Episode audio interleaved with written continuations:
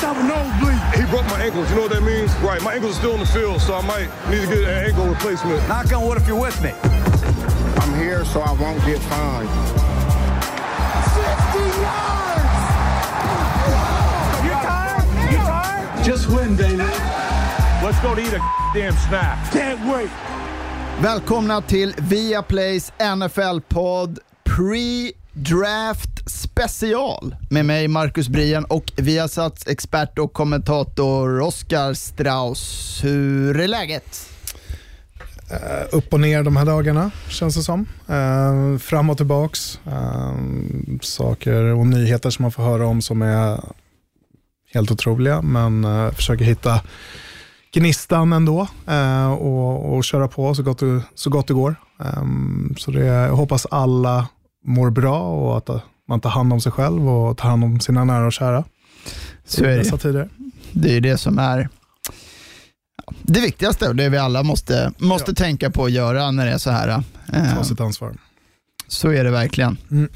Men eh, det finns ju glädjeämnen också, som så du säger. Det. Och det är ett av dem är därför att vi, anledningen till att vi sitter här nu. Mm. Och det är ju NFL-draften som vankas och det har ju varit en ganska lugn period här i NFL efter den här första vågen av free agency som vi gick igenom sist, mm. så finns det egentligen inte så mycket spännande att rapportera om. Utan idag ska vi dyka ner i draften, men jag har också en liten överraskning. Oj.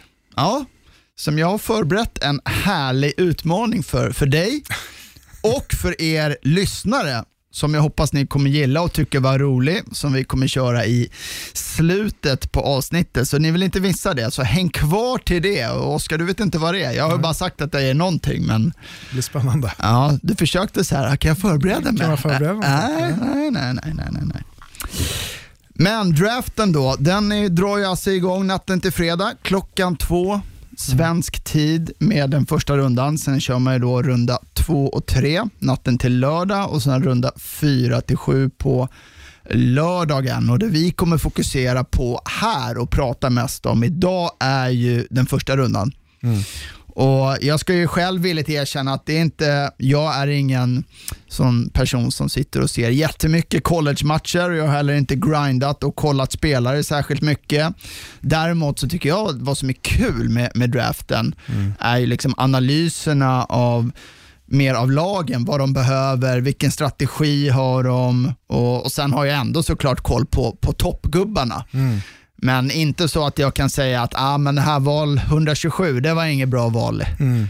Um, Nej, men det, det, det, handlar väl mycket om vad man behöver och, och kanske filosofin och, och, hur man bygger ett lag. Som mm. jag tycker, tycker är väldigt intressant. och hur... Uh, om ett lag verkligen står och behöver en offensiv linje och så går och tar en wide receiver som första, rund, som första pick, men det mm. ligger bra offensiva linjespelare där, då, då är det så här, men varför? Du kommer inte få iväg bollen ifall du inte har en offensiv linje. Så det spelar ingen roll att du är världens snabbaste wide receiver. Och, och sen är det ju alltid, det är alltid någon snackis att man tra tradade upp eh, två pick och gav väldigt mycket. Mm. Eh, och sånt är väldigt svårt att förbereda sig på, för man vet inte vad som kommer hända egentligen. Eh, men vi kan ju anta att någon kommer trada upp eller trada ner, beroende på vad som finns där just då. Och ligger det en massa cornerbacks och du är fullstackad på cornerback-positionen, ja, men då kan du ju trada ner självklart. Och, mm. eh, sånt är intressant, men vi kommer göra en liten mock, från, en mock draft från det som finns just nu, den informationen som finns just nu. Eh, sen så kan ju allt ändra sig självklart. Precis, och jag ville bara slänga in den lilla disclaimern där på, ja. på mig själv, men sen vill jag fråga dig lite hur, mm. hur, ja, hur din relation till collegefotbollen är överlag.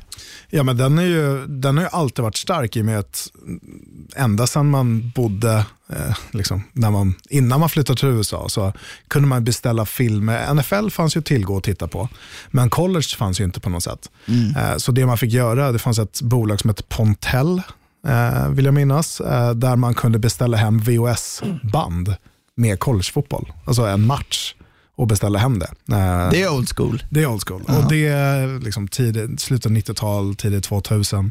Och det var så man fick konsumera matcher.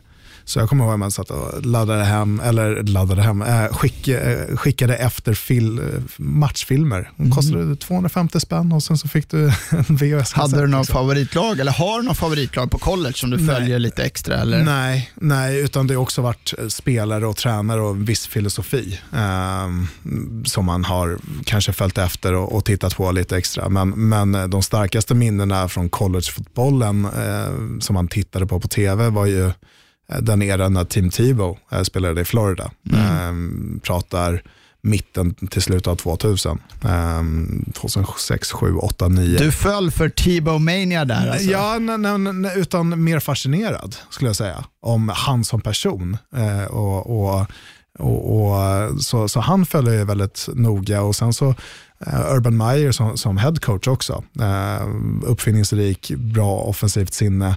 Uh, han som coachade Alex Smith i Utah och, och, och nu senast har jag varit på Ohio, Ohio State. Så det, um, det, mer, precis som NFL nästan. Spelare och coacher som man följer lite extra. Inget favoritlag på det sättet. Hur följer du? Ser du många college-matcher eller hur, hur gör du nu ja, men, under säsong och, och sådär? För att få allting att gå runt på hemmafronten, jobbmässigt och så vidare, så blir det inte lika mycket.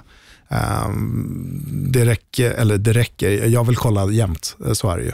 Uh, och får jag en lucka så kollar jag Eh, och försöka klämma in någon match. Men, eh, men eh, NFL tar det största av det. Men jag sitter inte och lyssnar på poddar när det kommer till collegefotboll, det gör jag inte.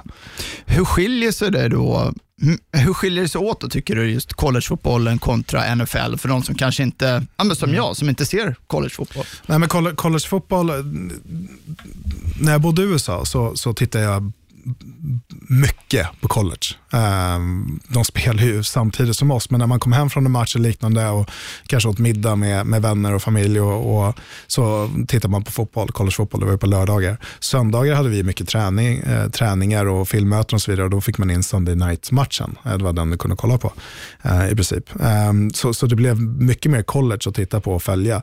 Det som är roligare eller det som är mer intressant är ju att där ger, ju spelarna 110 procent. Um, alltid. Uh, tar inga spel av NFL, ja men då kanske det finns någon, någon liksom, så jag kände då i alla fall. Då kanske man tar något spel av för att du är ändå sett med dina pengar. Du har ju signat på den här nya dealen för x antal miljoner. College-spelare, de har ju ingenting, utan de spelar ju för det, så de ger ju allt hela tiden. Mm. Tar inga spel av. Och det som är intressant, jag gillar ju offensiv fotboll och Ehm, den offensiva delen, mycket, de är väldigt innovativa, hittar på nya spel och liknande, kanske lite mer chansningar och eh, sådana här matcher som Fiesta Bowl 2000, vad är det då? 2007 mellan Boise State och Oklahoma när du gör uh, Statue of Liberty-spel och du gör Hook and Ladders och, och sånt får du inte se i NFL normalt sett. Där mm. kanske något enskilt galet spel händer per år. Mm. Här händer, kan det hända nästan, inte varje match, men i många matcher per vecka. Man brukar ju säga att NFL hämtar ju influenser från collegefotbollen och, mm. och tar mycket liksom spel eller trender eller nya mm. innovativa ja, sätt att, att eh, coacha eller agera på. Absolut. Nej, men så är det Man har alltid varit, kollar du på NFL för 15 år sedan, då var det I-formation eller splitbacks och liknande. Det var traditionellt uh, och liksom West Coast offense. Ground and pound. Ja, men till exempel om man tittar på det Arizona gör med um, Kingsbury, så, så han har ju tagit sig hela sitt offense från, från Texas Tech, där han var head coach och uh, offensive koordinator och, och de influenserna och så vidare. Chip Kelly var otroligt framgångsrik på Oregon när han var där med, med de spelarna och, och hade väldigt high tempo i sitt eh, spelkallande. Eh, men det funkar inte alls i NFL. Um, ehm, så, så, vissa saker funkar, vissa funkar inte. Och Det är ju head coaches som i, i college går upp och, och tränar uh, i NFL, uh, blir head coaches där, men det funkar inte. Mm. Då går de tillbaka. Pete Carroll var en sån som inte alls funkade. Eh, så gick han tillbaka till USC och sen så fick han och det funkar ju med vissa. Han är ju en spel, spelarcoach, eh, vill vara polare med alla. Mm. Det funkar ju inte alltid. Nej. Hur, eh, hur är din relation annars till, till draften då? Brukar du vara uppe och kolla och har du något speciellt draftminne eller hur, hur ser det ehm, ut? Jag, eh, för, förr i tiden så var det ju allt på lördag söndag. Då började det tidigt på lördagen och sen så körde jag hela lördagen. Körde första rundan, andra rundan, tredje rundan. Och sen på söndagen var det ju fjärde, femte, sjätte, sjunde. Eh, så då var det ju följare på det sättet. Eh, och det var ju lättare här i Sverige också att följa den. Sen, mm. jag vet inte om det är fyra eller fem år tillbaks, man har börjat göra liksom en... Mer tror jag. Alltså. Är det så länge? Ja, det är mer än så är det. Um, men i alla fall, det går ju första rundan på torsdag, uh, torsdag kväll och sen andra, tredje på fredag och sen resten på, på lördagen. Um, så, så det jag gjorde förra året um, var, jag ork, liksom, har ju ett annat jobb också, så jag kan inte vara mm. mellan två och fem. Uh, jag, kan, jag tror jag var uppe första tre pixen förra året. Ah, sen okay. var jag tvungen att gå och lägga mig. Um, men, och sen så kollar jag allt på morgonen eller förmiddagen, liksom, har jag på det i bakgrunden eller något. Um, starkaste draftminne?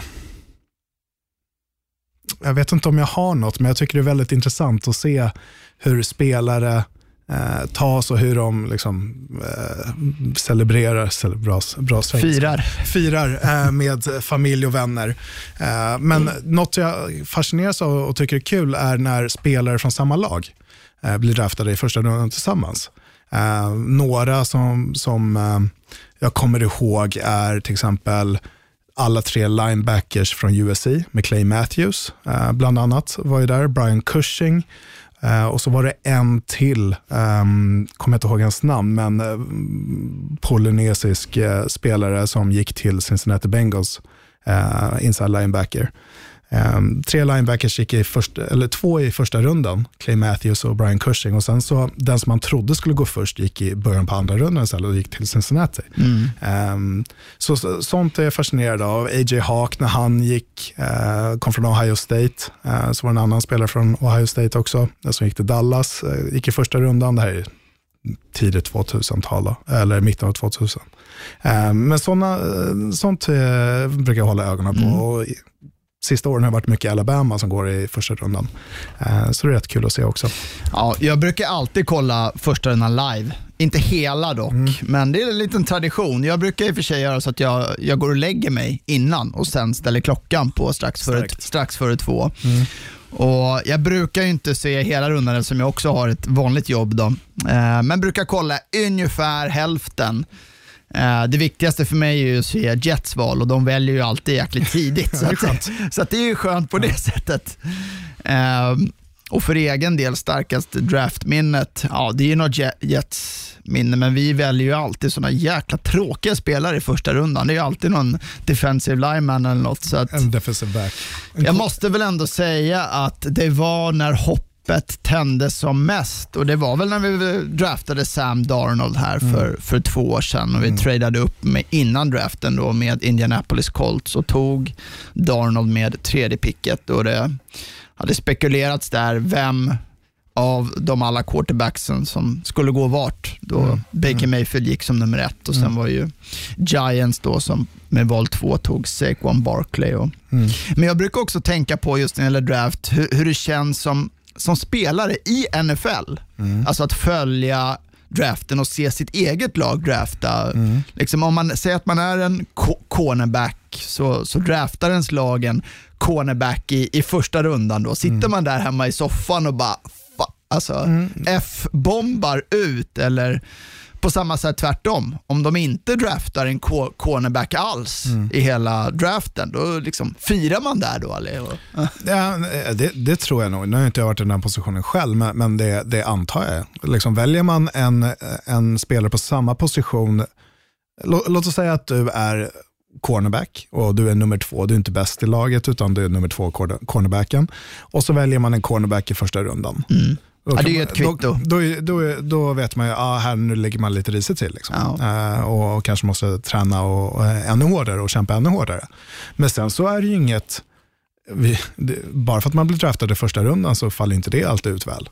Uh, du som Jets-fan borde borde ju veta det, uh, mm. om inte minst. Att, att man bara kastar en liksom, spelare, ja, de får vara där sina tre år fyra år och sen är de borta. Ja, vi, vi har draftat så otroligt dåligt i första rundan, Mm. tyvärr. Medan du har spelare som, som kanske plockas upp i de lä, mindre, lägre rundorna, eh, eller senare rundorna, som, som eh, är där i hela karriären. Absolut, och även odraftade spelare ska man Självklart. säga är det ju väldigt många. Och annars tycker jag också att det är kul att se hela den här showen som, som draften är. Och det är ju tyvärr något man i år då kommer gå miste om på grund av cor- coronaviruset. Och då det i år har ju NFL gått ut och sagt att det kommer bli en, ja, en virtuell draft egentligen.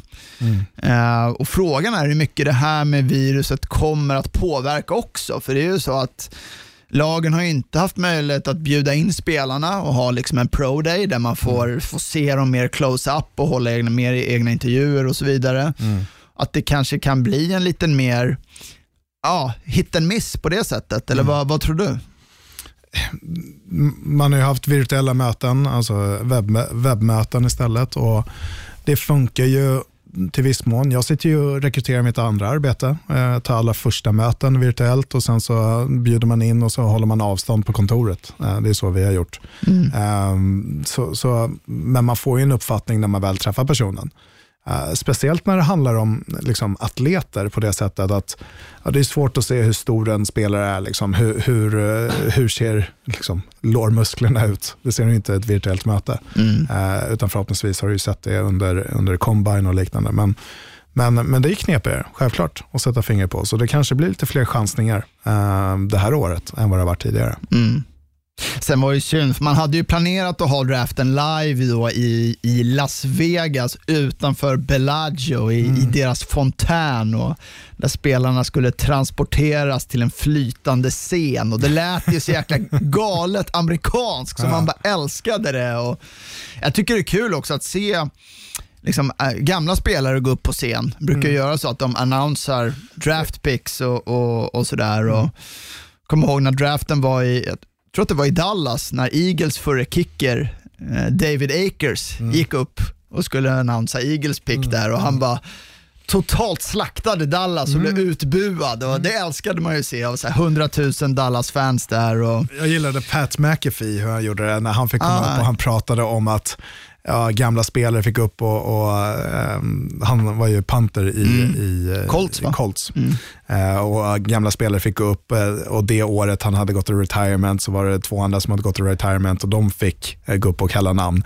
Men sen så i senare picksen då bjöd de in en apa för, att, för att ropa upp namnet. Så han stod där och höll en utläggning om att han var värre, sämre än en apa och liksom betydde inte lika mycket. Utan, ja, den är jäkligt rolig så den kan man youtuba också. ja. Nu kommer man istället ha kameror då hemma hos en 80 spelare ungefär och NFL kommer säkert göra en riktigt bra produktion ändå.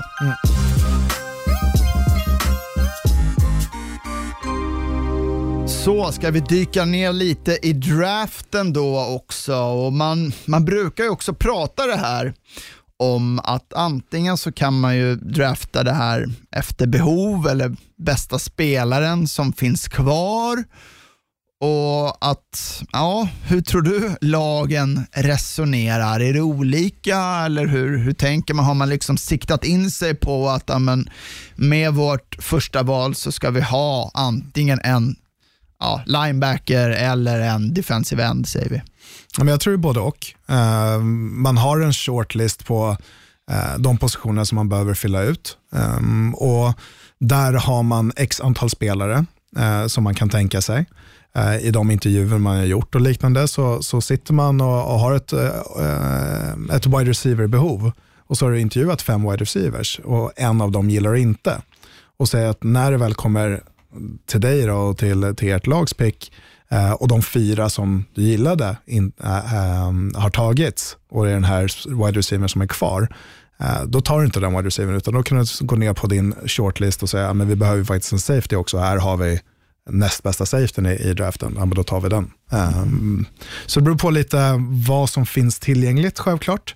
Uh, och sen vad som, uh, vad som uh, vad behoven finns också. Och just det här med trades tänker jag på, det måste ju också vara sån jäkla liksom, man, är inte så, man har ju ganska kort om tid på sig och man måste ju också ha en stark känsla, vad kommer de andra lagen välja? Eller kommer någon annan vilja gå upp och ta den här spelaren som vi absolut vill ha? Exakt. Och hur ser deras, eh, liksom, har de bara ett pick nu och sen har de inget pick förrän om 70, alltså först mm. två runder senare? Mm. Och liksom kunna göra de här sannolikhetsbedömningarna. Mm. Det måste vara ett jäkla spel där, däremellan. Ja, ja, men eh, sitter du, eh, låt oss säga att du sitter som, som uh, Eh, LA Chargers med sjätte picket du behöver en quarterback. Du vet att det finns x antal quarterbacks eh, och du vet att eh, både Miami och Bengals behöver en quarterback. Och låt oss säga att Bengals väljer Joe Burrow, den kanske vi inte kan ta, men då kommer det ner till Tua eller Justin Herbert. vem gillar man mest där och vem tror man att de andra kommer ta? vilka tror man att Miami kommer ta? Eh, så, så det, det, det, är ju mycket psykologi i det hela. Eh, och, och sen mm. veta om man får göra beräkningar på vad, men vad kommer sen då. Miami har ju ett pick sen, kan de vänta eller liknande? Eller, och, och vad är man villig att ge? Mm. Eh, också för, för, för att trada upp också. Mm. Eh, vi minns ju många när man valde till exempel Trubisky som hoppade upp ett, ett pick. Eh, från tredje till andra var det och tog honom och gav ett första pick i året därefter. Ett pick. Eh, så, så det, och då, då kanske man inte har så mycket tid på sig. Nej, det måste vara svettiga förhandlingar. Man mm. skulle verkligen så gärna vilja liksom se allt mm. bakom kulisserna på riktigt. Det här hur, hur det wheelas och, och dealas och där. Och, ja, vi, vi måste ju såklart eh, börja med, med quarterbacksen när vi pratar årets draft. Det är ju ändå, som vi har sagt så många gånger förr, den viktigaste positionen och där alla verkar rörande överens om att det är Joe Burrow som kommer gå som nummer ett i draften till Cincinnati Bengals.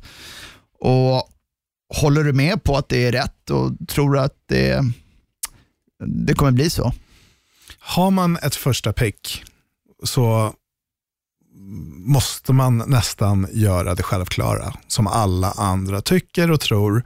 För om du inte gör det så blir du totalsågad. Eh, om inte det här picket blir en fantastisk eh, liksom, rekrytering eller fantastisk pick. Men quarterbackbehovet finns ju där någonstans. Andy Dalton, ja, för, för detta första pick eller första runda pick ska jag säga. Um, ett år kvar på kontraktet. Jag tror att han kommer spela någon annanstans nästa år.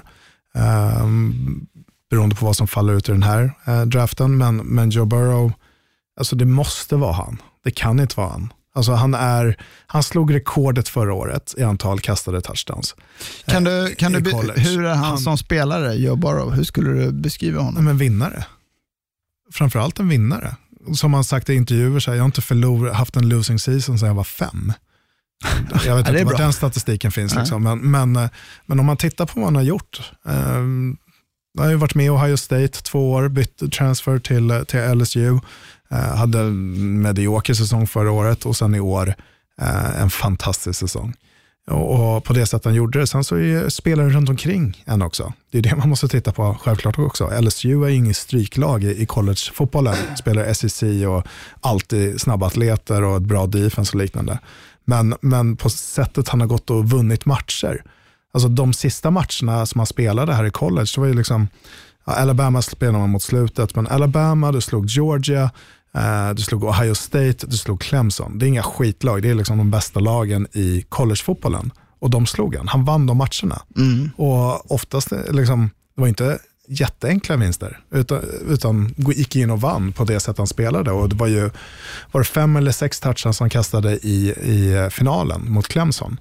Kan du göra det på, världen, på den största scenen, ja, men då kan du göra det i NFL också. Mm. Uh, lite så. Och, det, och det, en sak också är ju att vad man tror är ju att Bengals är ju heller inte ett lag som kommer att trada, trada ner, trada bort den, sitt, sin, sin chans att ta Burrow här. Ja, men, ja, För att Mike Brown, ägaren, är den han är. Ja. Han är ju ganska så envis och har ju sagt nej till galna trade deals mm. tidigare, historiskt sett. Och sen så Bengals har inte varit en organisation som kanske har varit smartaste heller alltid när det kommer till att drafta spelare. Utan Bengals hade ett rykte väldigt länge att man tog väldigt tveksamma spelare. Eh, och sen så funkar det ganska bra, men det var ganska mycket eh, problem på sidan av planen. Eh, men, men här kommer du inte få det, utan här får du ju en spelare som kan sälja enormt mycket tröjor åt dig, åt organisationen. Det handlar om pengar också. Liksom. Eh, du kommer inte sälja lika många tröjor om du väljer en cornerback i Jeff eh, Okuda. Alltså, det gör du inte, utan du kommer sälja gigantiska mängder av tröjor. Ja, du blåser ju liv i, liksom, Ja, vi såg förra året, läktarna var tomma, du, alltså, det finns, fanns ju ingen liv i Bengals. Och, och det du gillar är ju att Joe Burrow kommer från Ohio också. Cincinnati ligger i Ohio och här får en hometown kid eh, Eh, som har vunnit mästerskap, vunnit Heisman. Eh, han har slagit eh, touchdown-rekordet i, i, i college. Här har du en spelare som kan prestera, förhoppningsvis direkt. Eh, han kan vara ledare, han kommer gå in och vara kapten direkt. Ehm, någon som, som du kan se upp till. Så ja, du kan inte välja någon annan än Joe Burrow. Sen har vi två andra quarterbacks som förväntas väljas inom topp 10 och kanske till och med inom topp 5, då det mycket väl kan tänkas vara lag som är villiga att röra sig upp för att ta dem och det är ju Tua, ja, Tua säger vi. Tagava, Tago Vailoa. Tack. Och Justin Herbert. Och här tycker jag det ska bli ruskigt spännande att se hur lagen agerar och vart de kommer hamna. Då det, liksom, det kan finnas flera tänkbara lag här, tänker jag. Och om vi börjar med de som spelare, Tua och Herbert. Hur, hur skulle du ranka de här två? Det, med Tua så är det ju, det finns en större risk med honom. Han är eh, dual threat, alltså han kan springa med bollen och, och, och passa den också. Men sen så bröt man ju höften i eh, mitt under säsongen förra året. Mm. Ehm, så, så såklart det finns en risk där. Och hur ska han, vi har ju sett quarterbacks, nu, nu hade ju en sån spelare förra året, vann ju MVP i Lamar Jackson. Så såklart man blir lite extra tänd på det, väl på den tanken. Men han är inte Lamar Jackson när det kommer till att springa med bollen. Han har bättre arm än Lamar Jackson. Ehm, Men sen så har det ju risken att han har skadat sig. Ehm, Och, och att ta honom väldigt högt i en draft, när du behöver en quarterback för kanske långsiktigheten. Om man tittar på Dolphins som inte haft en quarterback på väldigt Sen Dan Marino är precis som har liksom varit där och varit ett franchise-namn eh, på samma sätt. Chargers har ju haft det i Philip Rivers. Så um, nej, jag är osäker där. Jag, jag, jag gillar inte, jag kan förstå det, men jag gillar inte att välja honom så pass högt. Men eh, sen så också det här Wonderlick-testet, han han bommade det ganska kraftigt, alltså hur smart, är, smart fotbollsspelare är. Uh, nu har jag inte läst exakt den review, men det skulle tydligen vara det sämsta man har sett på år och dagar. Mm. Ja, för det var ju snack alltså, tidigt på säsongen, liksom vecka 1, 2, 3 där nästan, att Miami redan då siktat in sig på, på Tua. Och det var ju liksom, och- ja, men det var ju så här hashtag tank for Tua. Och, ja, men sen så skadade han sig då, som du sa, och nu har det ju ryktats om att Miami är mer sugna på, på Herbert. Och, hur, hur är han som spelare då? Nej, men eh, spelat, ska jag säga, Tua har ju spelat i, i collegefotbollens Patriots kan man väl säga, liksom i Alabama. Eh, Nick Saban, väldigt pro-minded och, och eh, nära anknytning till NFL och, och hela den biten. Och, eh, Alabama är en, går du till Alabama då kommer du spela i NFL en dag, typ så. Eh, inte självklart men, men har en väldigt bra chans till det. Ehm, Justin Herbert har spelat i, i Pac-12 eh, som är en snabbare division. Eh, kanske inte lika stora spelare utan mer, eh, mer teknik och, och kvickare där ute. Men Justin Herbert är en quarterback som har en, en eh, pratar ju mycket om hur spelare ser ut och hur stora de är. Han, han ser ut som en pro, pro quarterback. Alltså han är 6'6, alltså 1,90, lika lång som Cam Newton. Uh, två meter, väger 200, eller 100, 105 kilo drygt. Um, det, han är, han är liksom färdigvuxen för NFL och, och man gillar att han är lång. Det, man snackar alltid om att korta spelare, de ser inte över sin offensiva linje. Men här har en, en spelare som kan stå kvar i fickan, ta en, en och en annan smäll. Eh, han står kvar i fickan och, och levererar bollen med, med en bra arm också. Ehm, och, och han kommer från liksom ett pro-style offense. Han är redo för NFL på något sätt. Eh, och kanske ett namn du vill ha i ditt lag ehm, långsiktigt också. Ehm, så jag gillar ju Herbert mer än Tua Okej. i det här läget. Miami väljer ju som nummer fem i draften och de har ju också väldigt mycket ammunition, alltså andra picks om de skulle vilja trada upp. De har ju två val till i första rundan. De har ju val nummer 18 och 26. Och jag tror ju att både Redskins med val nummer två, Lions med tre och Giants med fyra skulle alla tre kunna tänka sig att tradea ner för en bra kompensation. Men jag har ju sagt tidigare och jag tror ju stenhårt på att jag tror att Chargers kommer gå för en quarterback eh, med sitt första val och jag tror att de siktat in sig på, på Tua. Och de väljer ju då på plats nummer sex precis efter Miami och jag tror att de ser liksom en, som du sa, kanske en lite större stjärna i Tua, Tua den star powern och de om något behöver det. De vill inte vara lillebror i LA, de vill växa där, de ska in på en ny stadion om två år. Och tror man att man är, jag tror också att man är beredd att trada upp här för, för honom. Och Ja, man behöver den energin som laget, men andra potentiella lag också som kan tänkas vilja trada upp för en av de här två. Tänker jag kanske på ett lag som eh, ja, Oakland Raiders kanske, New England Patriots, har ju behov av quarterback. Varför inte Jacksonville Jaguars? Och både Jaguars och Raiders har ju också två val i första rundan. Ja, eh, Eller tror vi att vi har de två på just i Miami och i Chargers? eh, eh, Jaguars har ju lite fire, firepower också, att de kan gå eh, liksom trada uppåt. De har ju, Jaguars har två picks i första rundan. Ehm, eh, Eh, ja, eh, sånt här är ju supersvårt eh, att veta exakt vad man ska ge och så vidare. Men, men absolut kan man göra det. Att Jaguars, dock så har ju inte de, sa- Jaguars så många andra behov än en quarterback. Liksom, det funkade med Gardner förra året, man kanske plockar upp någon spelare också, men, men det funkade. Jag, jag ser hellre, det, det finns så otroligt många andra behov, så jag, ta någon på free agency. Alltså, så här, varför inte Cam Newton eller liksom, Eh, någon annan spelare som du kan ha ett år och, och köra på det i sådana fall. Eller fortsätta med Gardner Minshew ett år eh, och, och, sen, eh, och sen så tar de någon nästa år också. Eh, Det finns ju spelare i kläm som quarterback där som, som eh, ska tydligen kunna gå rätt högt nästa år också. Eh, Så jag, jag gillar det inte. Jag, jag tror det är större sannolikhet att Chargers eh, tradar uppåt och plockar till exempel Lions pick eller bara hamnar ett steg före Dolphins så de får göra det valet utan att låta någonting komma. Ja, Det blir att man tar det som blir över. För då har man faktiskt gjort någonting, tradat upp. Men ska man trada med Giants, de vet ju om det också. De har inga problem att droppa ner två steg för de behöver en offensiv linje. Eh, bland annat, eh, eller defensive ends. Så, så mm, då kommer man nog få ge rätt mycket för det, för att bara trada upp två steg. Men, men då har man, har man gjort det man kunnat. Liksom. Ehm, Ja, det är min starkaste prediction. Det är att Tua landar i LA. Annars i draften så har vi ju en det är en väldigt bra wide receiver draft, pratar man ju om.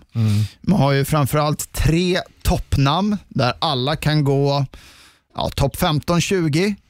Eh, men det har ju pratats om nästan 10 receivers som kan gå liksom topp 100, top 100, 110, något sånt. Och det är ju verkligen liksom ja, exceptionellt. Och De tre toppgubbarna är ju Henry Ruggs, CD Lamb och Jerry Judy. Och där alla tre, jag tror att alla går topp 15 faktiskt. Eh, för här är ju verkligen tre receivers som har potential att bli riktiga, ja, vi pratar ju nummer ett, stjär- stjärnreceivers nästan eh, i ligan. De har ju lite olika kvaliteter som spelare. Och ser vi till lagen med starkt wide receiver-behov så har vi en del där också. Vi har ju ja, Raiders med val 12 tror jag säkert kommer ta en wide receiver. De skriker ju lite efter det. Vi har med Denver Broncos med val nummer 15. Där, de har ju bara Cortland Sutton egentligen. Sen är de ju helt tomma bakom. Tror också de kan tänkas att trada upp för, för en av de här tre beroende på hur det, hur det faller. Och ja, Je- Jets, med val 11, där har vi ett starkt behov av en wide receiver, men också 49ers. offensiv linje. 49ers på val 13.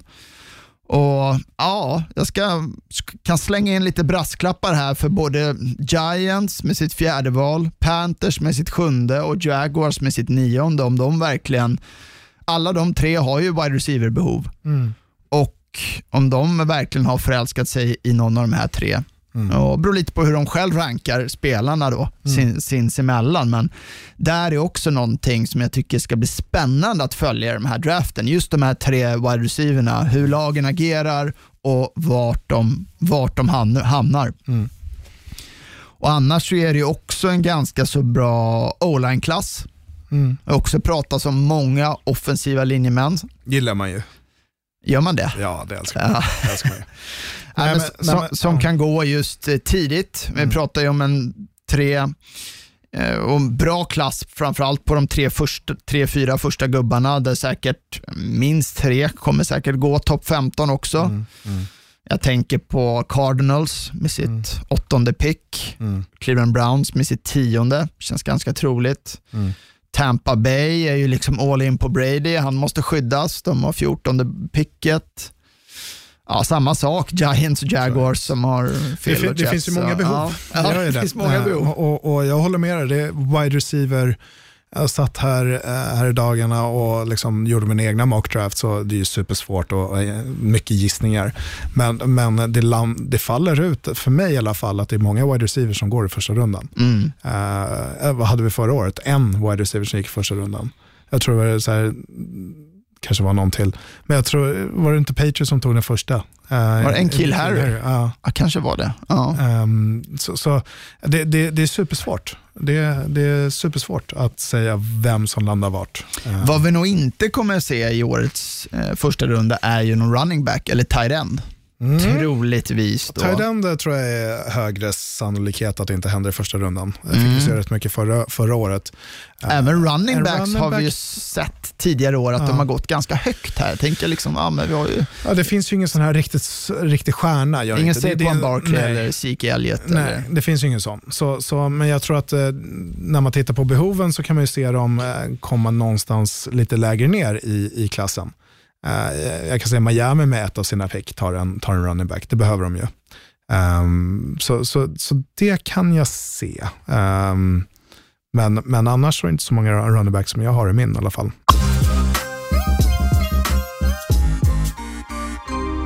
Då så, då ska vi dyka ner i din mockdraft. Och jag kommer ihåg för när Mike Mayock, numera general manager i nu ska jag säga rätt här, Las Vegas Raiders. Mm.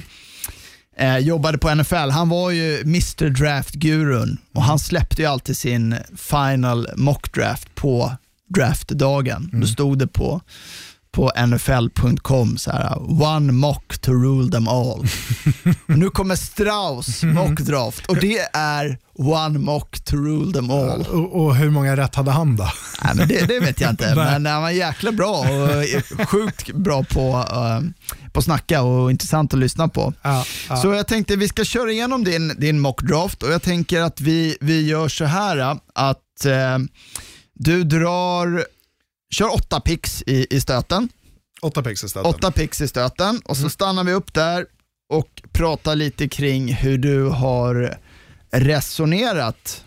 Mm. Ja, men då, då kör vi då. Första pick, Joe Burrow, quarterback LSU. Uh, till Bengals då, till ska Bengals, vi säga. Ja. Sen så är det Washington Redskins som väljer Chase Young, defensive linje från Ohio State. Tredje pick har du Jeff Okuda, eh, cornerback från Ohio State. Eh, Giants, enormt offensiv linjebehov. Eh, så där väljer man Jedrick, Will, eh, Jedrick Wills från, eh, off, från Alabama. Eh, Dolphins, nu börjar det mm. lite. Om allting ligger som det ska så tror jag att Dolphins kommer att ta Justin Herbert. Um, tror jag. Och då om Chargers behöver en quarterback också. Om man känner sig säker på Tua så väljer man honom. Panthers, här blir det lite knepigare, men man behöver en defensiv linje och då finns det en defensiv linjespelare som jag gillar i Auburns Derek Brown. Eh, Cardinals, åttonde picket. nu har du, ja, vi kan ta det här sen, men nu har man, nu har man satsat krutet på wide receivers och, eh, och eh, liknande, så nu behöver man en offensiv linje till att skydda sin, sin quarterback.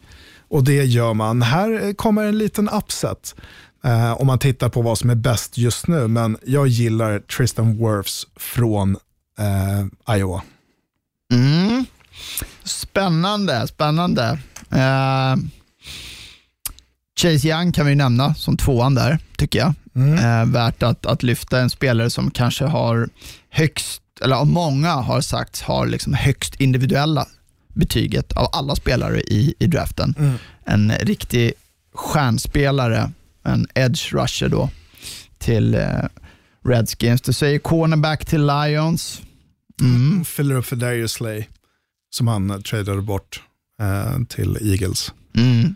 Och, ja, man gillar cornerbacks och, och du har en defensiv lagd head coach. Kan du låsa upp en, du spelar i den divisionen också uh, i, i um, eh, NFC North. Där det kan vara skönt att, att lasta upp mot uh, Devante Adams och Adam Thielen. Uh, så ja, jag gillar det. Mm, mm. Vi kör vidare.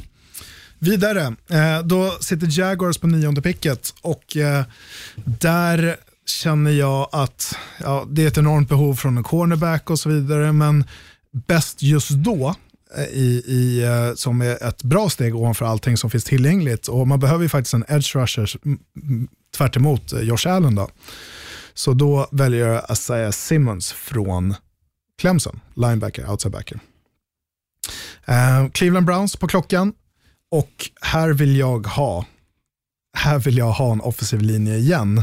Um, I Mekte Be uh, Becton i, från Louisville. Då har vi, ja, kör på förresten. Ja. Tredje offensiv mm. linjen. Sen Jets. Nu går första wide receivern. Oh, Man måste, jag skulle älska det. Någonting som händer för sin quarterback, för sitt lag.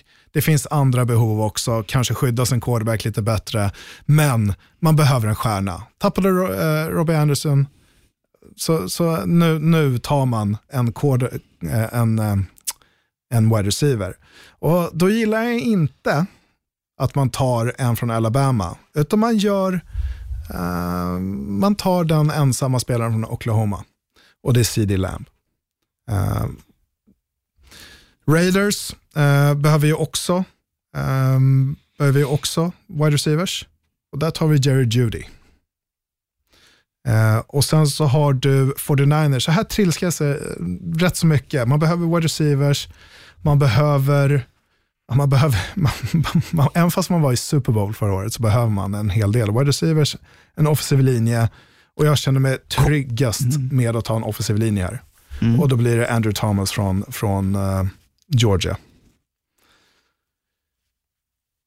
Och sen så har vi nummer 14, Buccaneers. Och här, här beror det på lite, jag måste få förklara mitt val här, men här beror det på lite vad man har för mentalitet i Buccaneers. Jag tänker på eh, headcoachen, um, Bruce Arians. Bruce Arians som kanske inte coachar, han sa att han skulle coacha något år bara, han har varit där i två år. Uh, man plockar in Tom Brady. Man borde ha en win now-mentalitet. Uh, och vad behövs för det här offensiven då, för att hjälpa Tom Brady? Du har fantastiska wide receivers. Du behöver kanske en offensiv linje. Uh, men det tror jag att man kan vänta med att man, många har gått här i början. Så jag tror att man kör på en running back. Mm. Jag tror första running backen kommer här nu. Uh, och det gör man med DeAndre Swift uh, från Georgia. Så han tar man här om man har den vinnarmentaliteten, eller win now. Broncos, som du säger, kan komma att man tradar uppåt, men här kommer tredje wide receivern i Henry Ruggs. Um, och sen så har vi på 16 plats Falcons. Ska vi se här vad jag har tagit här. Um, enormt behov av en defensiv back. Så här tar man CJ Henderson från Florida, cornerback. Andra cornerback som går. Mm. Ehm, här var det ja, lite, lite mer eh, um, att plocka av kände jag. Mm. Uh, det känns ju lite som de första picken är lite självskrivna. Liksom. Eh, liksom de, de så här sex, sju första, lite så. Men det innebär att du har ju då tre stycken offensiva linjespelare, då topp 10. Eh, första receiven till Jets. Ja, Jets kommer ju ta en receiver eller en offensiv linjeman och jag hoppas att det blir en, en receiver. Precis som du säger, vi behöver få in någonting runt Sam Darnold. Och vi har ju, hela Free Agency har vi, det enda vi har signat är ju fyra, fem offensiva linjespelare. 49ers där var ju intressant val med Andrew Thomas. Ser ju också att de har ett behov av, det nämnde du inte, men av, en, av en cornerback. Alltså bredvid Richard Sherman på andra sidan. Inte omöjligt det heller. Jag kan tänka mig att CJ Henderson, ifall man vill, alltså, Mm. det, det är lite så här vad man, vad man och mycket kan ju hända, så det, men, men eh, det finns en risk eller chans att han kan gå dit också. Mm. Och du rankade då just vad gäller receiverna som vi nämnde förut, just CD Lamb då som, som den bästa, antar jag, eftersom du satte han till, till först i, i din mockdraft. Och, och, och det här har vi ju sett liksom hur man, man har tre wide receivers som, som är otroligt duktiga. Men då, det kommer ju, även fast CD Lamb kanske rankar högst, eh, och, och liksom hur de passar in i, i lagets offensiv, offensiva filosofi och liknande.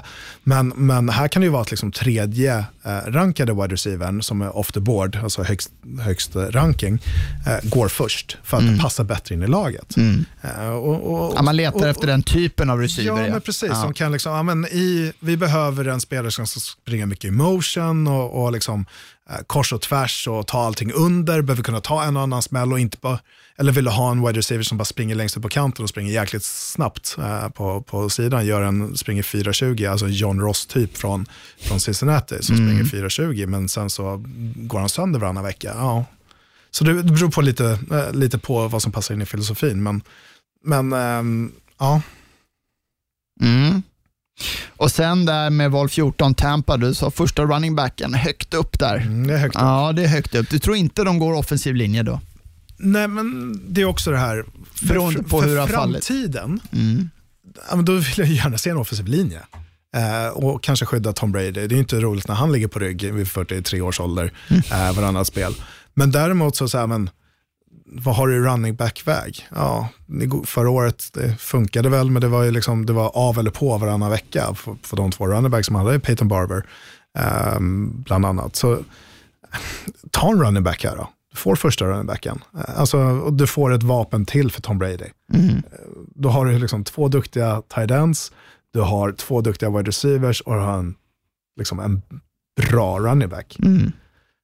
Det, det, det kan vara högt. Det, jag känner det också, det gör ju ont i mig lite att ta en, ta en running back för en offensiv linje. Men om man har den så här win now, som vi har sett i, i eh, LA Rams, se, vi ser vad som händer. Liksom. Ett år blir kanon och sen så nu ser inte lika roligt ut framgent.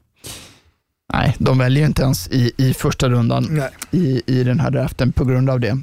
Vi kör på. Val nummer 17, Dallas Cowboys. Ja, och med ny, ny head coach eh, i Mike McCarthy, eh, offensiv lagd, så tror jag ändå han vill säkra upp med en defensiv spelare. Det här picket gillar jag inte jättemycket, men det, det är Men- Clay, men- Clayvon Chason från, från LSU. Linebacker, outside linebacker, rushar otroligt bra. Han hade nummer åtta i LSU och, och kollade på honom och kommer snabbt av bollen. Eh, så, så jag tror att man tar en, eh, en defensiv, defensiv där eller en outside linebacker. Jag måste bara få slänga in där. Tror du att han har något att säga till om till Mr Jerry? Nej. Nej. Och Jerry skulle väl gärna ha någonting annat, men nu har man investerat rätt mycket pengar i, i liksom, du har en stjärn wide receiver, du har en, en running back, du har Dak Prescott. Ja, men, eh, och vi såg att det fallerade lite på den defensiva linjen förra året också, så ja, jag, skulle ta, jag tar honom där. Mm. Sen har ju Dolphins sitt, eh, sitt, sitt pick igen här nu då. Och här får jag sitt andra pick. Och här får jag känslan att ja, du behöver en, eh, en eh, oj, förlåt, eh, offensiv linje eller running back. Och running, backen, running backen togs ju där, nummer 14, så jag kan tänka mig att finns han kvar så, så kan, vi, kan vi plocka honom där. Men här blir det lite så här, men vi tar det som finns bäst kvar um, just nu. Och det är, för det är ett hopp ner till de andra. Och det är uh, Javon Kinlaw, uh, defensiv linje från South Carolina. Mm. En, en beast liksom på den defensiva linjen, kan kollapsa fickor och liknande. Så jag tror att man, man fyller på lite där. Man har ju fyllt på under free agency också på den def defensiva fronten. Um, kan jobba med Kyle van Noy och liknande, få lite coaching därifrån. Um, sen har du Raiders igen då. Um, och här väljer jag, eller Sorry, nu har, jag tagit, nu har jag gjort fel här i min, min statistik. Jag hade skrivit att man skulle ta en wide receiver igen. Um, då fallerar det lite här. Men vi kör på en wide receiver, varför inte? Ja. Han känner sig glad. John Gruden, nu jäklar, nu ska man ge vapen. Nu ska man visa att man, eh, att man eh, skickar, till, skickar bollen till höger och vänster. Derek Carr är inte uh, som man tänkt sig. Man tar en wide receiver igen, man chockar allt och alla och, och man gillar ju Clemson i, i, i Raiders. Så man tar T. Higgins. Två receivers, Två receivers till samma lag. Konstigare saker har ju hänt i Raiders, får man ändå säga. Det får man ju för sig ja. säga. Är det något lag som ska göra det så är så det väl Raiders. Raiders. Så vi tar två, två wide receivers här. Vilken grej. Ja. Uh, Vad gör Jacksonville då? Gör de samma sak och plockar? Uh, nej, utan man, är, man, fyller, man fyller på på den defensiva linjen. Mm. Uh, också lite vad som, som är bra just då och jag gillar Penn State uh, Jeter Gross Matos. Uh, Matos. Um, jag gillar honom. Uh, såg jag reportage, blir man ju sentimental bara, men hans pappa dog när han var ett för att han hade ramlat ur en båt. Och hans pappa, istället för att han drunknade så drunknade hans pappa. Uh, och sen så dog hans storebror några år senare genom att bli träffad av en blixt. Så här, alltså, sånt öde och nu har han bara kämpat sig fram och han gör det för sin familj och så vidare. Så Nej, det var Filip Minja som hade lagt ut den. Ja, nej, tårögd. Fyller på den defensiva linjen. Uh, sen så har du Eagles. Um, och Eagles behöver ju allt. Um, och lite till. Uh, och då har jag om inte T. Higgins går där som nummer två, eh, två wide receiver så, så plockar man honom. Annars så har man nästa wide receiver off the board. Och här stod jag och trilskade lite med Colorados wide receiver, eh, Laviska um, ehm, Chenault Jr. Eh, eller Justin Jefferson från LSU, eh, Joe Burrows favoritmottagare. Um, men om man tittar liksom lite mer pro-mässigt så, så gillar jag Laviska um, ehm, från, från Colorado kan spela alla positioner, um, kan göra det mesta um, och man behöver en wide receiver i Eagles. Så många, många wide receivers som går här. Mm. Um, och sen så har vi Vikings. Och där tror jag, tror jag att man tar en till wide receiver och i Justin Jefferson. Man behöver fylla ut Stefan Diggs eh, skor. Och det har ju snackats om att Odell Beckham Jr. ska, ska eh, göra någonting eller iväg eller liknande. Men Vikings behöver en wide receiver och så som det ser ut just nu så tar man Justin Jefferson. Mycket wide receivers här, jag känner det. Att det är mycket, mycket offensiva Ja, men det är, en sån, eh, det är en sån klass också. Ja, uh, må hända. Um, sen så har vi ju Patriots. Och på gammalt Bill Belichick-manér, tråkig spelare, smart spelare, kan spela alla linebacker-positioner och det är Zach Brown eh, från Wisconsin. Att plocka en linebacker, alltså mm. man, plock, man, man, har sett vad som har funkat tidigare eh, och, och, jag gillar Alltså jag gillar ju den mentaliteten. När man tar, gör någonting annat så har det inte fallit väl ut. Utan när man plockat en defensiv spelare eller en offensiv linje så har det funkat ganska ofta. Så mm. Zach Brown från, från uh, Wisconsin. Uh, och sen så har vi ju um, Saints då på 24 platsen, uh, så som det just, ser ut just nu. Och där behöver man en cornerback. Uh, plockat upp mycket, mycket före detta spelare de sista åren här nu, um, som har liksom rejects från andra lag. Men här plockar man upp uh, eh, TCUs uh, Jeff Gladney, cornerback. All right. Ja. Ja. Um, jag tänkte på ja, Patriots där med val 23 det finns ju en till quarterback som pratats om att gå i första rundan, Jordan Love. Mm. In, om han är kvar där, Liten kan konferens. de inte nypa Ja, honom li- där då? ja, liten konferens, Utah State kommer han ifrån. Eh, Tar man en sån spelare i första rundan och i Patriots, tveksamt liksom. Jag tror att man tar något i andra, tredje i sådana fall. Men en sån spelare som kom från en liten skola, jag tror att han kan vara kvar i andra rundan om man väljer sen också. Så nej, tveksam. Jag tror att man tar det som finns. Eh, Om, om man tittar på vad Patriots har gjort tidigare så har inte de reachat för att ta spelare. Liksom. Alltså att man har, den här gillar jag, den tar jag första rundan, utan då får de komma till, till, till sig själv. Så nej, jag gillar en linebacker där och det har inte gått så många linebacker innan heller. Så Nej. jag tror det var första. Nej, och Jordan Love är ju en sån quarterback, alltså att han kan ju, ja, beroende på allt faller och vad lag, han kan ju gå ja, topp 10 Mm. om någon vill trada upp för honom. Eh, Men han kan också falla ur första rundan. Mm. är ju lite, lite känslan där. Det. Eh, kör på!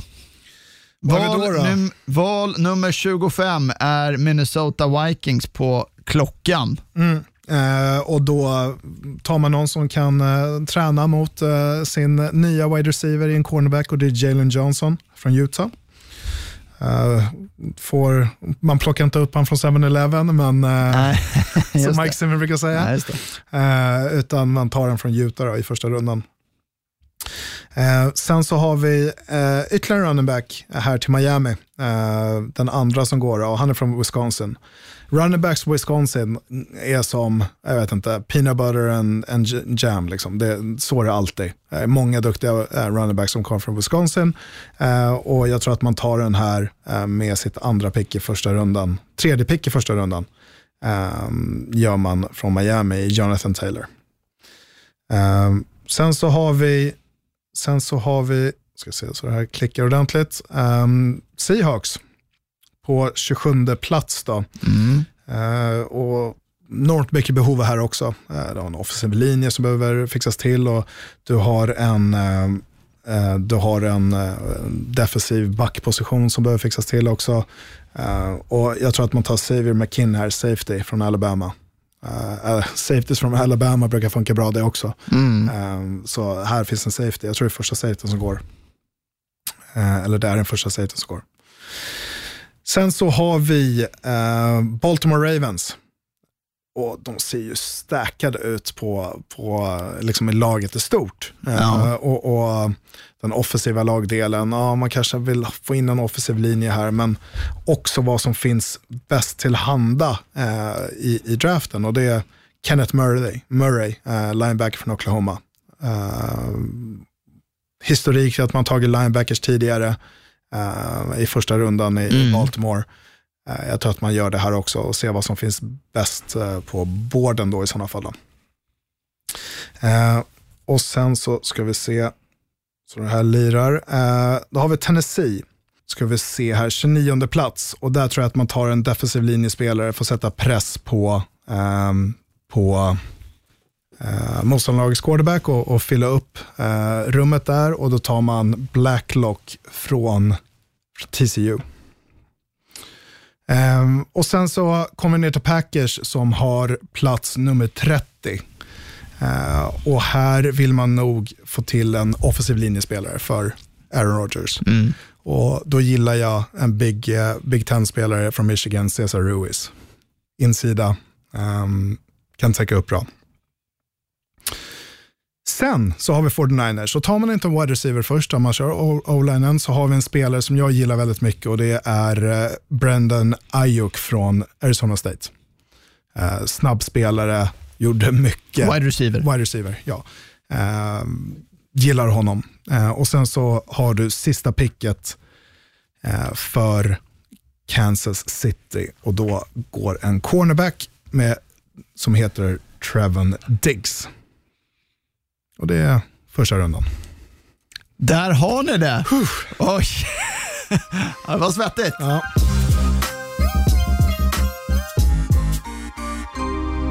Nu är det äntligen dags här Oskar. Nu kommer du få sättas på prov. Mm, du vet, jag är pappaledig, Oj. ute och promenerar mycket, lyssnar på en del olika poddar. Och Jag lyssnade för någon vecka sedan på Offsides fotbollspodd. Där de med ett avsnitt så körde de en så här På spåret-variant. Fast istället då för att resa till en stad så reste de till en fotbollsklubb. Och Någon dag senare när jag var ute på promenad så hinner man filosofera en del. Det börjar spåna Mhm. lite på det där. Så jag har satt ihop en, en resa här till dig och till er lyssnare som också får vara med och se om ni klarar mina kluriga ledtrådar, om ni tar det före Oscar. Och, ja, det är enkelt. Du har ju sett På spåret någon gång, antar jag. Det kommer vara ledtrådar på 10, 8, 6, 4, 2 poäng. Och när du kan så får du dra. Hall- Handlar det om ett resmål eller en spelare? Nej, nej, eller? nej. Jag, vi vi Ah, kommer ah. åka, eh, vi, vi reser alltså till ett lag, ett NFL-lag. Okej. Mm. Så du är en, en av 32 lag reser vi till. Ska jag dra i någon... Eh, Ja, du kör en du, du, Ja, och sen får du skriva ner, du har papper och penna där, Mhm. får du skriva ner ditt svar. Mm. Eh, och sen, sen kommer jag fortsätta läsa ledtrådarna för, för lyssnarna då, Mm. för att se. Eh, så att ni också får vara med. Snyggt. Eh, det är glasklart va? Mm. Vad ska vi kalla det här? De kallade sitt i spelarbussen. Mhm.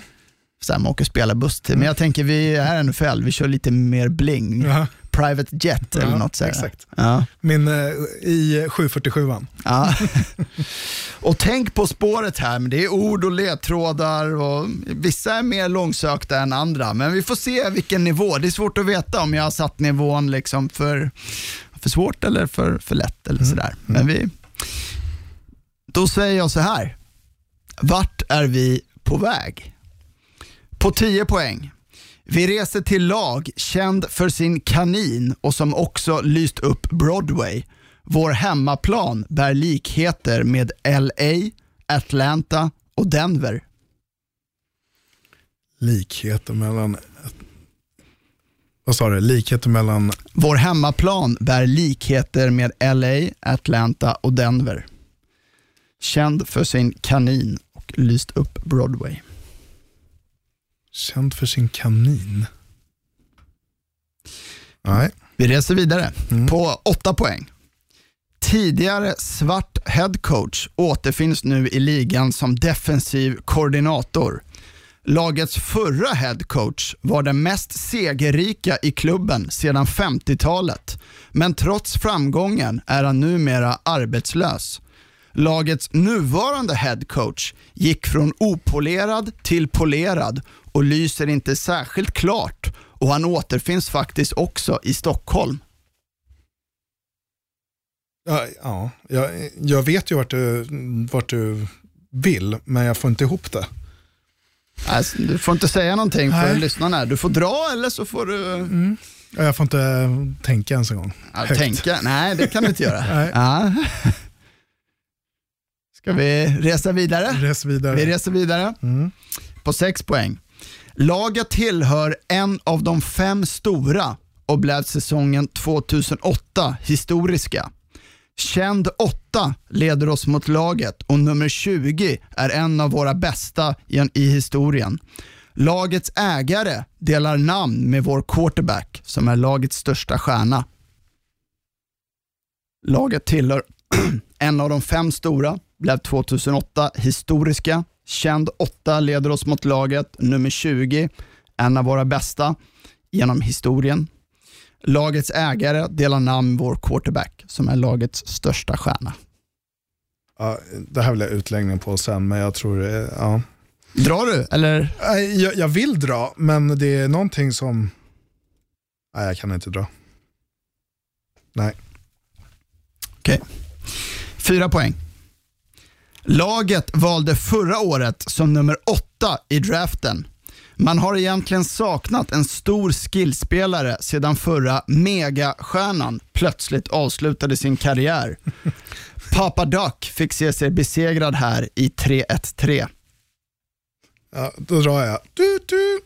Ja, då får du skriva. Jag kommer förklara ledtrådarna sen. Bra. På två poäng då.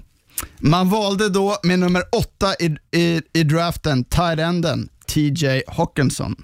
Kanske tillverkades också Ronny och Ragges bil här i ägarfamiljens fabrik och djurens konung Mufasa och Simba är nog två fans till det laget. Oskar, du, ser, du skrattar. Vad har du svarat? Två saker. Du, du suddade ut här snabbt. Ja, nej.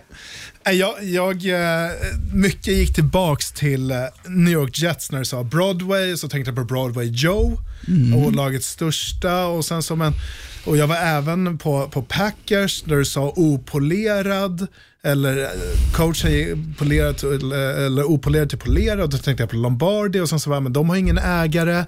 Och så fram och tillbaks. Eh, men, men, det men sen har jag fattat Lions, som är Lejonkungen.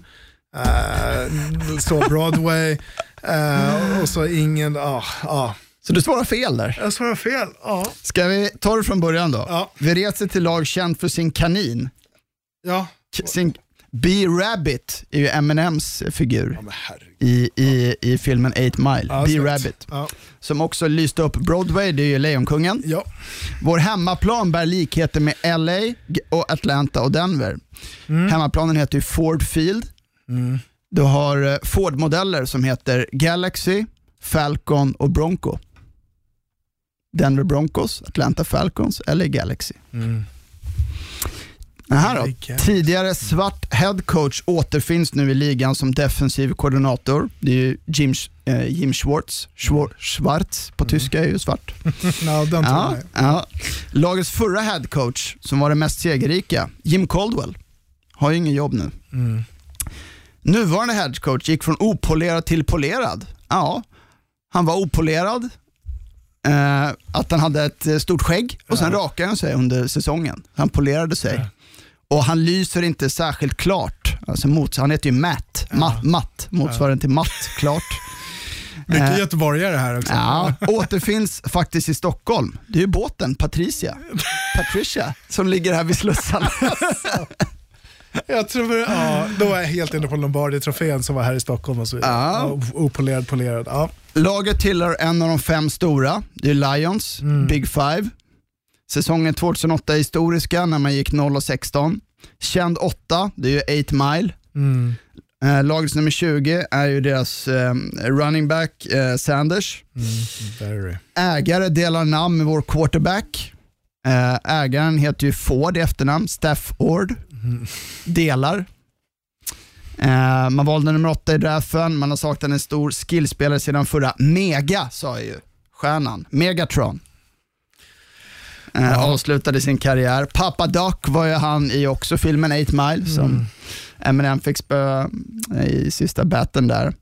Och Ronny och Ragge och Mufasa och Simba och det-laget. Och, ja, Två poängen hade jag tagit, men fan, jag var helt... Ja, jag var jag har, men du får, det- jag har faktiskt eh, några följdfrågor också. Ja. För det, det hör ju till lite på, det på Detroit. Ja, Får vi hoppas att lyssnarna, att ni kanske tog det här innan. ja, ni är bättre än vad jag är. Ja, det var svårt. Mm, jag var svår. Då kommer frågan då.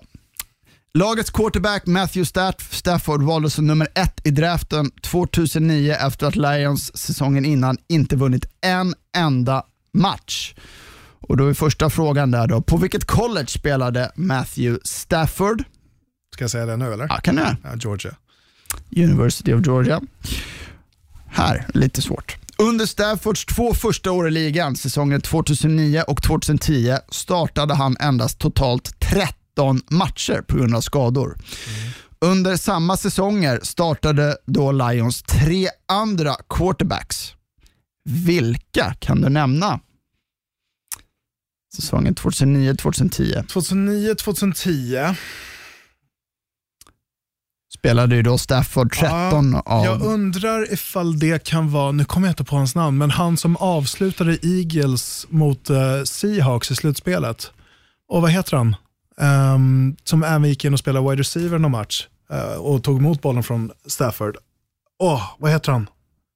Tänker du spela i år? McCown tänker du på? Ja, Josh McCann. Nej. Nej, okej, då hade jag fel. 2009-2010. Oj, vad svårt. Vi har en som spelade fem matcher 2009, så har vi en som startade en match 2009 och tre matcher 2010 och sen en som startade tio matcher 2010. Har vi någon chansning eller ska jag? Nej, helt tom. Dante Culpepper startar fem matcher. Vi har Drew Stanton. Drew Stanton startade eh, fyra matcher och Sean Hill tio matcher. Sean Hill ja, Mm. just det. Ja, det Carl Pepper är ju en legend liksom, men aldrig, eller jag kommer inte ihåg att han var, gick från Minnesota och spelade där. Ja. Vi kör vidare. Den 22 december 2010 var en historisk dag då superstjärnan Calvin Johnson, Megatron, satte NFL-rekord i flest mottagna yards på en säsong med 1946 yards, vilket är ett snitt på 123 yards per match. Vem hade det tidigare rekordet på 1848 yards? Jag gillar så här ändå tio år gamla frågor. Det här gillar man ju ändå. Mm. Ehm, ja, då, då tänker man ju osökt på gamla legender. Men det lär ju inte vara någon sån för att du ställer den här frågan. Så det kommer ju vara någon otippad, det är alltid så man tänker. Men eh, låt oss, Nej, krångla inte till det nu. ska inte krångla till det? Nej, Ja, men Ska man köra på Jerry Rice då? det är rätt. Ja. I samma match satte också Calvin Johnson rekordet i flest antal matcher i följd med minst 100 mottagna yards med åtta raka matcher. Ett rekord som senare skulle tangeras av en numera aktiv wide receiver. Vem delar rekordet med Calvin Johnson? Det är väl Adam Thielen förra året? Bra, det stämmer. Då har vi sista. Detroit Lions fans har de senaste åren inte varit bortskämda med framgång. Faktum är att Lions aldrig har vunnit NFC North. Utan deras senaste divisionstitel kom när, de, när deras division hette, ja, vad hette den? Ja. Och vilket år var det? Senaste divisionstiteln, de var ju i samma division som med Dallas faktiskt. Och med Vikings. Så jag undrar om den hette NFC Central. Det är rätt. Ja. Och vilket år vann de då NFC Central? Ja, och då tänker man ju osökt tillbaks på när de var lite bättre. Och det är slutet av 80-talet, början på 90-talet. Säg 88 då? Nej, fel. Det var 1993. 93. Mm. Och det finns ju bara ett lag i NFL då som har fått vänta längre än Detroit Lions på en divisionsseger. De har fått vänta sedan 1989. Vilket lag? Det måste vara Cleveland va? Ja, såklart det. Ja, det vart några poäng där. Några poäng. Några poäng blev det. Du bommade resan men eh, du fick igen lite. Ja, är. Ja, vad tyckte du om det där? Jäkligt kul. Jag Ja. älskar ju frågesport. Ja, Eh, och, och geografi gillar jag ju framförallt och, Mm. och NFL. Så det, men mina de här ordvitsarna och, och, Ja, och, och ordvitsarna. deras... och, men sånt är jag lite sämre på, men det kanske är så här klassiskt På spåret-grej att plocka små saker från varje mening och sen eh, tänka på det. det. Det är knepigt, men det är svårt, men det är så det ska vara. Det Mm. är för lätt så är det inte kul. Ja, jag hoppas att ni lyssnar och också uppskattar det segmentet då, eh, som vi kallar Mer nu. sånt. Som vi kallar, mer sånt? Ja. ja jag har många promenader här. Får vi se. Som vi kallar för Private Jet. Får gärna komma med feedback på det om ni tyckte det var kul eller för lätt eller för svårt och om ni spöade Oscar och vilken eh, poäng ni tog resan på. Men eh, Ja, vi säger det för idag. Det är dags för oss att runda av. Vi ser fram emot draften. Det ska bli riktigt spännande att följa den. Eh, vi får se när vi är tillbaka. I de här tiderna så är ju ingenting säkert, men eh, håll utkik på ja, vårt Twitterkonto bland annat, att Viaplays NFL-podd och vi kanske redan är tillbaka nästa vecka med en summering av draften. Vi får se. Stort tack för att ni har lyssnat. Over and out. Over and out. They can't stop a nosebleed. He broke my ankles. You know what that means? Right. My ankles are still in the field, so I might need to get an ankle replacement. Knock on wood if you're with me. I'm here so I won't get fined. 50 yards! You tired? You tired? Just win, baby. Let's go to eat a damn snack. Can't wait. produceras av I Like Radio. I Like Radio.